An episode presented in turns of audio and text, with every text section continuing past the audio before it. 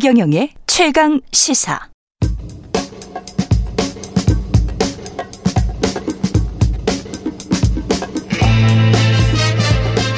네, 우리가 접하는 뉴스의 태초부터 지금까지 뉴스 일대기를 쫙 살펴보겠습니다. 뉴스톱 김준일 대표, KBS 박대기 기자, 그들의 전지적 시점으로 전하는 뉴스 일대기 지금부터 시작하겠습니다. 안녕하십니까? 안녕하십니까? 안녕하세요. 예.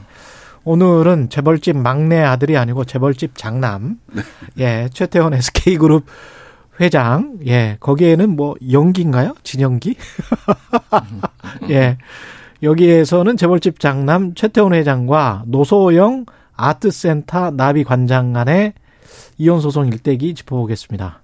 665억 1심 판결 받았는데 항소를 했고요. 노소영 관장이 이거는 턱도 없이 적다.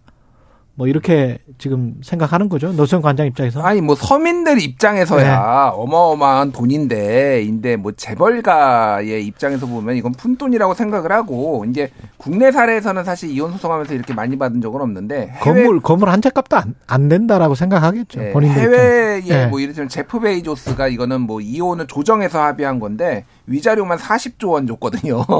위자료가 위자료가 40조 원. 그러니까 주식 가치로 40조 원, 뭐 아마존 우리가 아는. 그러니까 뭐 근데 여기는 이제 뭐 같이 키워왔다 기업에 뭐 이런 게 있어서 합의 이혼이 막 그렇게 된 사례인데 예. 그런 거 비교하면은 40조 원대 665억 원이면 너무 적다 뭐 이렇게 생각할 수가 있고 음. 뭐 뒤에 설명을 하겠지만은 이제 쟁점들이 있어요 이게 공동으로 만든 재산이냐 아니냐를 가지고 그렇죠. 지금 법정 다툼이 심하게 이제 있을 예정입니다. 네, 근데 이걸 보면은 이제 이걸 단순하게 집안 싸움이거나 음. 뭐 이렇게 뭐 황색 저널리즘 이렇게 보실 일은 아니라 그렇지. 사실은 이 구자 이 재산 가지고 다툼을 하면서 드러난 재산 형성 방법을 보시면은 우리 역사가 있죠. 우리나라 역사가 있고 우리나라 재벌이 어떻게 돈을 벌어왔는지 음. 그런 것들을 알 수 있게 되거든요. 예. 사실은 이제 평상시에는 가려져 있기 때문에 음. 아 재벌이 그냥 아버지한테 물려받은 거 아니야라고 다들 생각하실 텐데 예.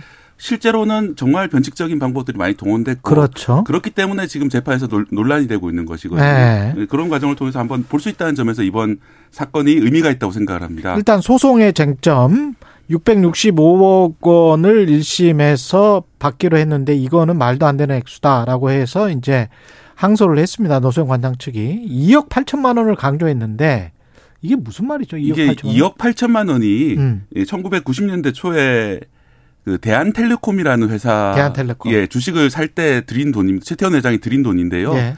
이 대한텔레콤이 지금의 주식회사 SK, SK 주식회사가 음. 됐는데 현재의 가치로 따지면 3조 원이 됩니다.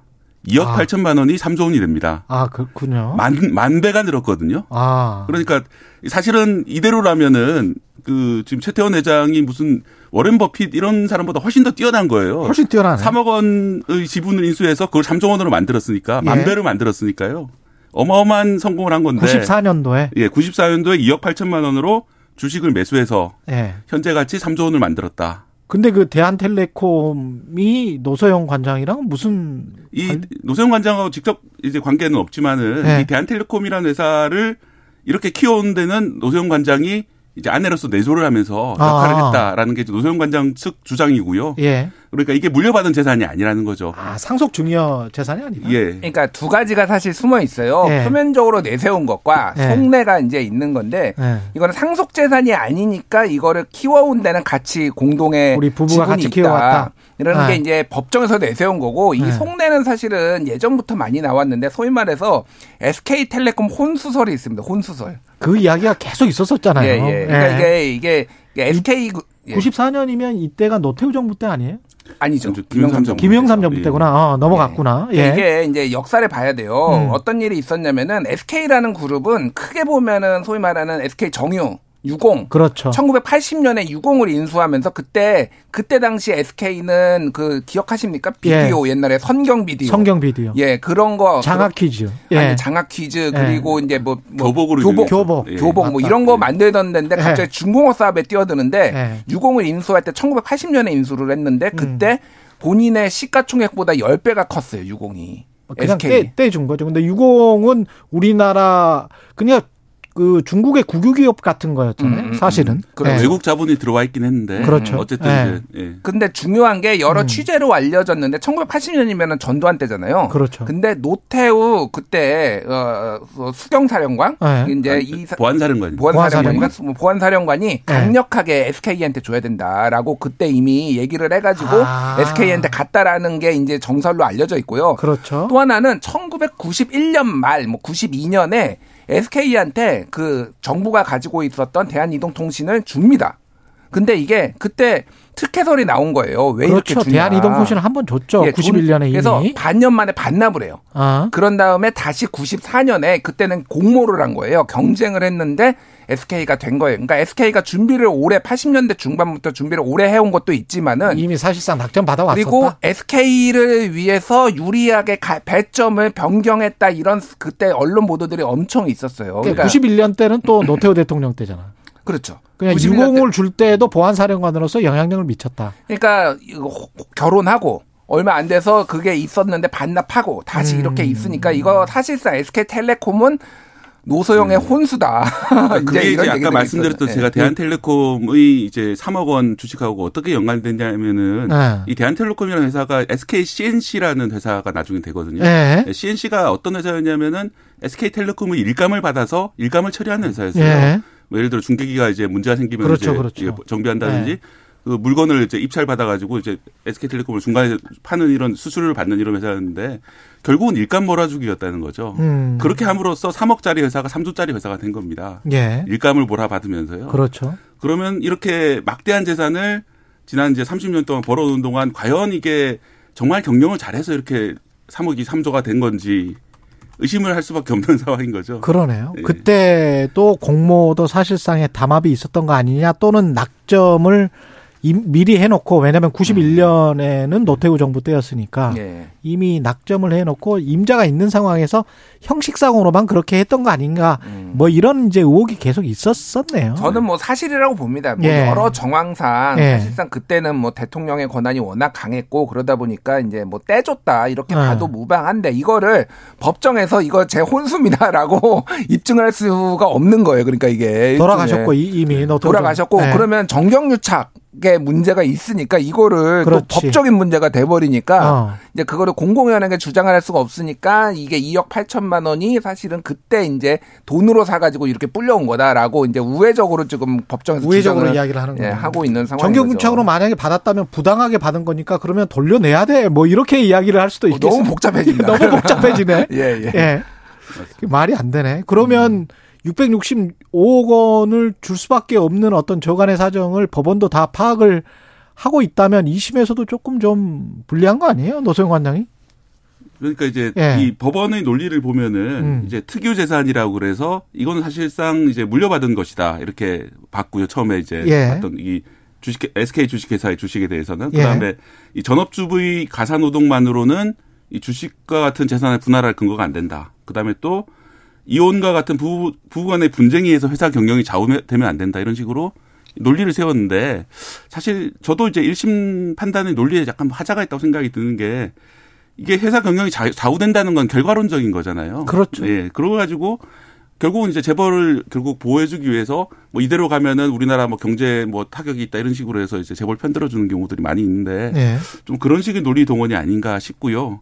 결국 이 얘기가 나온 이유가 뭐냐면은 우리가 SK 그룹이라는 게 몇백 조짜리 기업이고 아 그러면 최태원 회장의 재산이 몇백 몇백 조가 되겠구나라고 이제 착각하시는 경우가 많이 있는데 사실은 이 재벌 회장의 재산은 전체 지분 중에 아주 일부밖에 안 됩니다. 몇 조밖에 안 되죠? 예. 예. 그 다단계로 이제 어떻게 보면은 그 지배를 하고 있기 때문에 음. 그 지배 구조의 정점에 있는 SK 주식회사의 주식만 가지고 주로 가지고 있고요.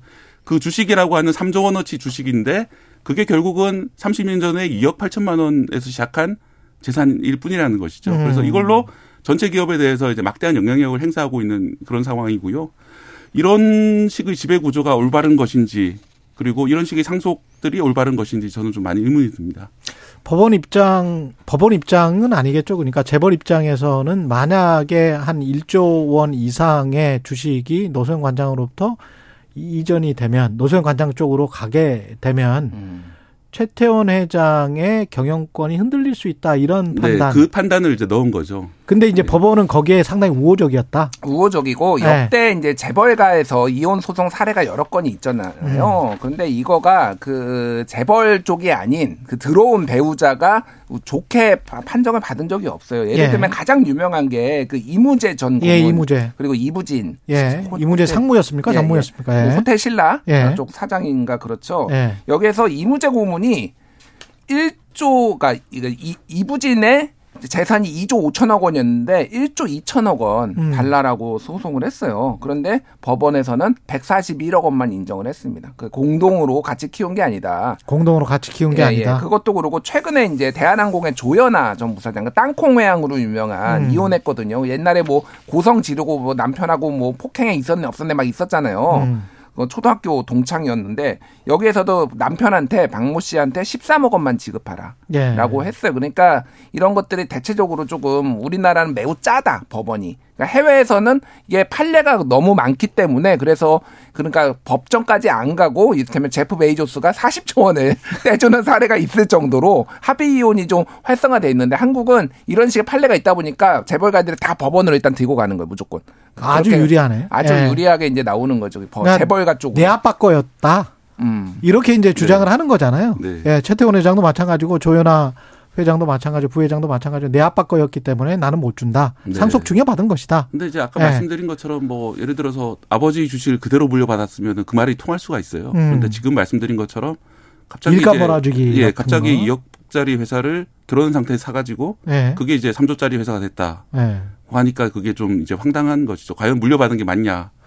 그리고 노소영 관장 같은 경우는 네. 정경유착의 냄새가 많이 나는데 음. 그거를 법원에서 인정을 해주기가 힘들기는 일단, 하겠네. 일단 네. 노관장 측의 그 대리인의 그런 주장을 보면은 네. 정경유착으로 받은 것이다 이런 주장은 지금 현재는 예, 안한 음. 것으로 보이고요. 네.